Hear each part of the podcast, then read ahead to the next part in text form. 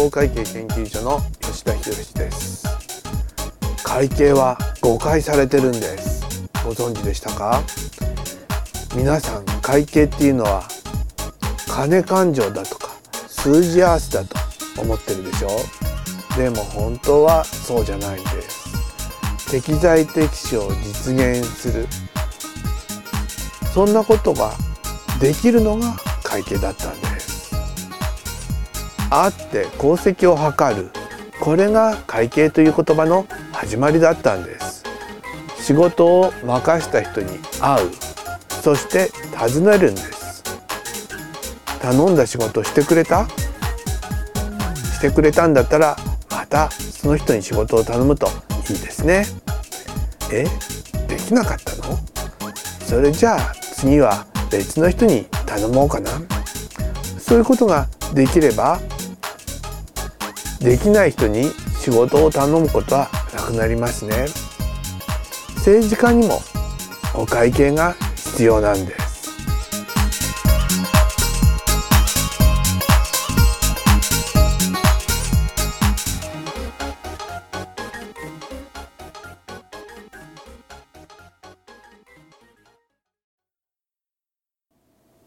2014年12月14日。選挙がありました。衆議院選挙ですね、えこの時の投票率すんごく低かったんですって。53%その前の選挙が低い低いと言われながら59%でした。特に若い人の投票率が下がってるんだそうです。さて投票率が低いのがみんなが投票に行かないっていうだけの問題だっていうふうにする声が聞こえるですよ。私はねちょっと待ってって思うんですね。ここでですねあちこちの街に増えているシャッター街のことを考えてみようじゃないですか。なんでシャッター街になっちゃったんだろうなんでお客さんが来ないんだろうっていう時にですねお客さんが悪いんだかですね血のりが悪いんだとかですねいろいろな理由はあると思うんですよ。でももう一つはですね売ってるものがいいのかなっていう考え方もあると思うんですね。選挙の場合ですね売ってるものがいいのか悪いのかっていうのはね、えー、候補者のことですよ。例えば皆さん甘いものお好きですか？ここでですね実にまずいっていうお店とですね乾いた大福。え食べてみてもですねそれがですねちっとも美味しくない乾いちゃった大福をですね売ってるようなお店。皆さんどちらでお買い物なさいますか？私はねどちらのお店でもね買いたくないと思うんですよ。まずいケーキ。金出して買いますか？乾いた大福。あんまり食べたくないですよね。そんな状態が投票率を下げてるんじゃないでしょうか。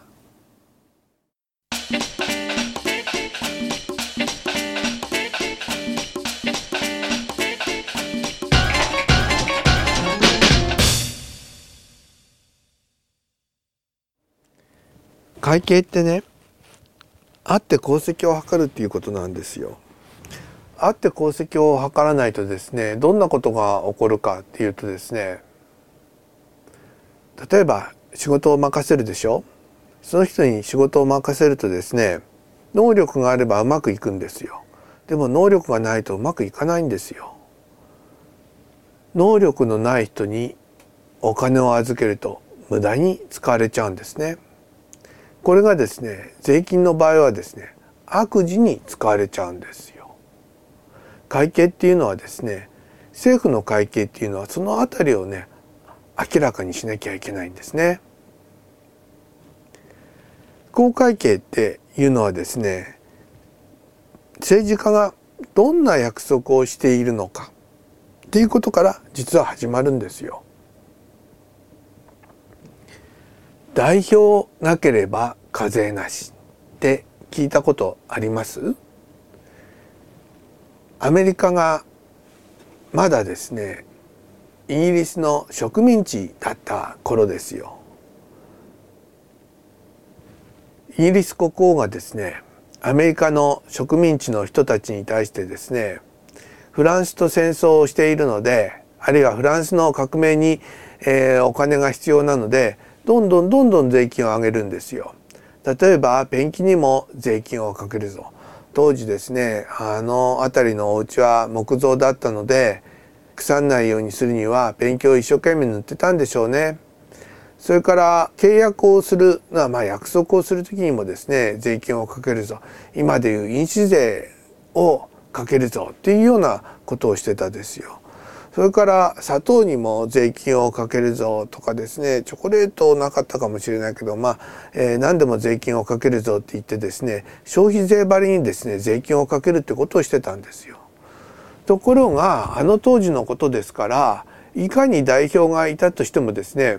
アメリカからイギリスロンドンのですね議会まで代表者が行ってですね、えー、この税金払ってもいいよとかダメだよとかいうようなことを言うにはですねえれい時間のロスがあるですよ。それでも税金をかけるぞというようなことをしたので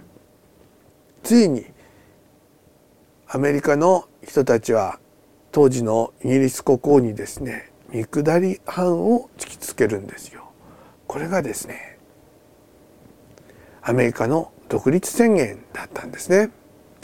その時のフレーズっていうのが代表なければ課税なしっていうフレーズだったんですね。えー、これが1776年の話ですよ。じゃあ日本ではどうだったのかっていうのもちょっとお話ししとこうと思うです。板垣大輔ご存知ですか？えー、その板垣退助がですね民選議員設立憲白書っていうのを明治7年1874年に出すんですね。この民選議員設立憲白書っていうのはですね今の、えー、若い人向けに言えばアップル銀座の辺りに幸福安全者というのがありましてえー、向かいですよですからまああのおじいちゃんおばあちゃんあるいは、うん、おじさんおばさんあたりで言えば松屋って言った方がいいかもしれませんねあの辺りに幸福安全者というのをですね板垣大輔が作ってですねそこでですね民選議員設立憲白書を作ったりとか、えー、海外の文献調査をしたりとかあるいは議会を作ったらどんなふうに議会運営をしたらいいんだろうかっていうようなことをチェックしていたんですよ。そしてですねその民選議員設立憲白書というようなところにはですねどんなフレーズがあったのかというとですね税金を払う者はその税金の使い方について預かり知りその税金の使い方いいか悪いかということを知った上で、えー、それやった方がいいよとかやっちゃいけないよというようなことを可否する決めるという権利を有しているよって書いてあるんですよ。今の税金の使い方に皆さんが OK を出すとかやめてちょうだいということを言うということができるようになっているとすれば板垣大輔が民選議員設立憲白書長いフレーズですね。そのうち噛むような気がしますがもしできてなかったら我々の民主主義のレベルっていうのは明治7年それよりも前の状態なんだと。いうことになっちゃうわけですね。この辺り胸に手を当てて考えてみたいと思いますね。その税金の使い方でいいのかな？っていうところですよ。公会計っていうのは実はその辺りをチェックするんですよ。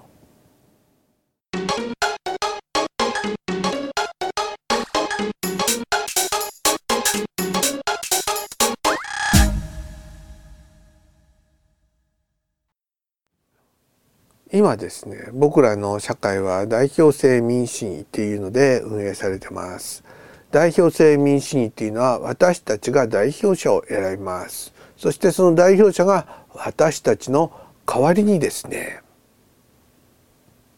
税金の取り方そんなことを決めましょうね。ってやってるんですよ。でもね代表者がいない人たちがいるんです。それはね子供たちなんですね。二十歳未満の子供たちこれから生まれる子どもたちっていうのは代表がいないでしょうでも今の財政状態がどうなってるのかっていうところでちょっと見てみようと思うんです。平成26年度去年の4月1日からの予算ですねえまだ決算してないからそれのですね数字をちょっと見てみようと思うんです。一般会計っていうのがあるんですが、まあ、国はそれ以上に、特別会計というのがあったりしてですねもっとたくさんのお金を使ってはいるんですがとりあえずこの数字歳入の金額、まあ、歳入の金額っていうのは歳出使うお金と同じ金額になるんですが95兆円ですよ。兆円っていうとですね普通の人はですね数字読むの諦めますね。でこの数字をね簡単にする方法もなくはない。どうやればいいのかっていうと日本の人口1億2,000万ちょろちょろなんですがそのうちの1億だけ使ってですね割っちゃうんですよ。そうするとねまあ1人当たりになりますよ。95兆円1億人で割ると95万円ですわ。まあ95万円1人当たり使うぞというのが、まあ、今の日本の予算になってるんですよ。そのうちですねどのくらいが国債になってるかっていうとですね、えー、41兆2,000億円だから、えー、41万円ですね。95万円のうち41万円がですね二十歳未満の子どもたちの税金を当てにしている。将来の税金を当てにして運営されている。っていうパターンなんですね。日本のね出生率が下がってるってよく聞くようになってません？少子高齢化って言ってですねえー、子供がどんどん減ってるよっていうような言い方よく聞くですよ。でですね、えー、そういうようなのに対して昔ねこんなあ言い方してたのがあったんですよ。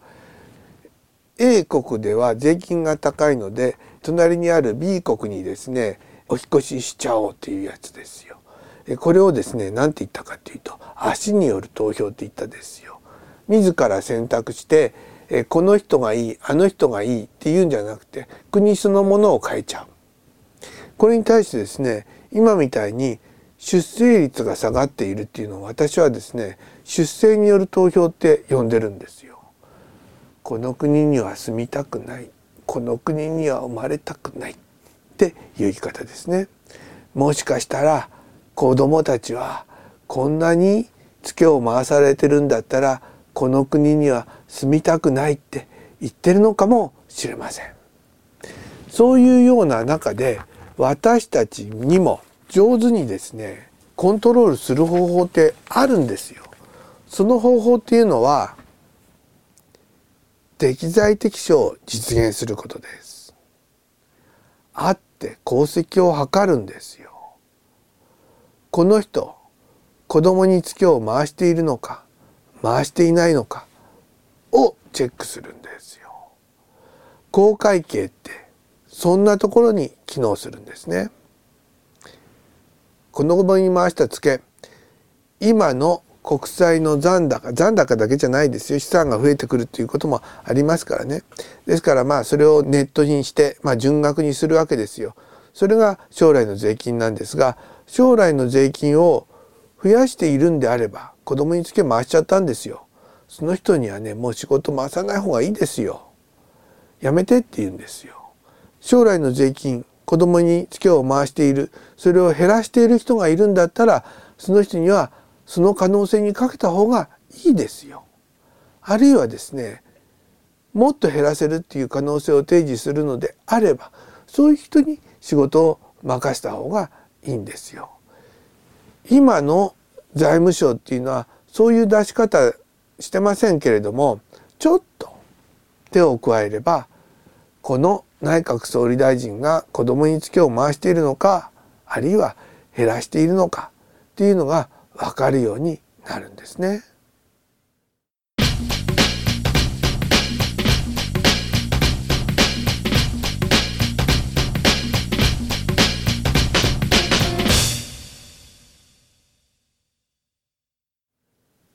それからね先ほど申し上げたところであなたの同意なしにっていうフレーズがあったでしょう。あるいは皆さんが OK って言うか OK と言わないかっていうところもね大事なところなんですよ。子供にツケを回さないっていうとですねお金が足りないんだからしょうがないじゃないかって言ってですね増税するぞっていうような人もいるんですよ。税金を増やす方法にはね3つぐらい方法があるんですよ。まあ一つはですね一番簡単ですけれども国民にしてみれば納税者にしてみれば被害の大きい方法です。増税をするという方法です。それからですねその増税をするというのの隠れ蓑みたいな方法なんですがお金をいっぱい吸っちゃうってやつですよ。日銀にですねお金をいっぱいすらせてですねインフレを起こしちゃうというインフレ政策ですよね。まあこれも増税の一種ですよ。そんな方法です。でも本当は一番いい方法はですよ世の中を豊かにするっていう方法なんですね。そんな方法も合わせてですねどうやったら子供にツケを回さないで済むのかっていうのを考えてみたいと思いますね。公会計研究所の公会計方式っていうのはですねそうやってこの人でいいのかを明らかにするんですよ。子供にツケを回さない人を見つけ出す皆さんのところを豊かにする人を見つけ出すそういうことが会計でできるようになると世の中は豊かになるんですよ。どうやるの？っていう方法はまた次回順々にお知らせしようと思います。また聞いてくださいね。ありがとうございました。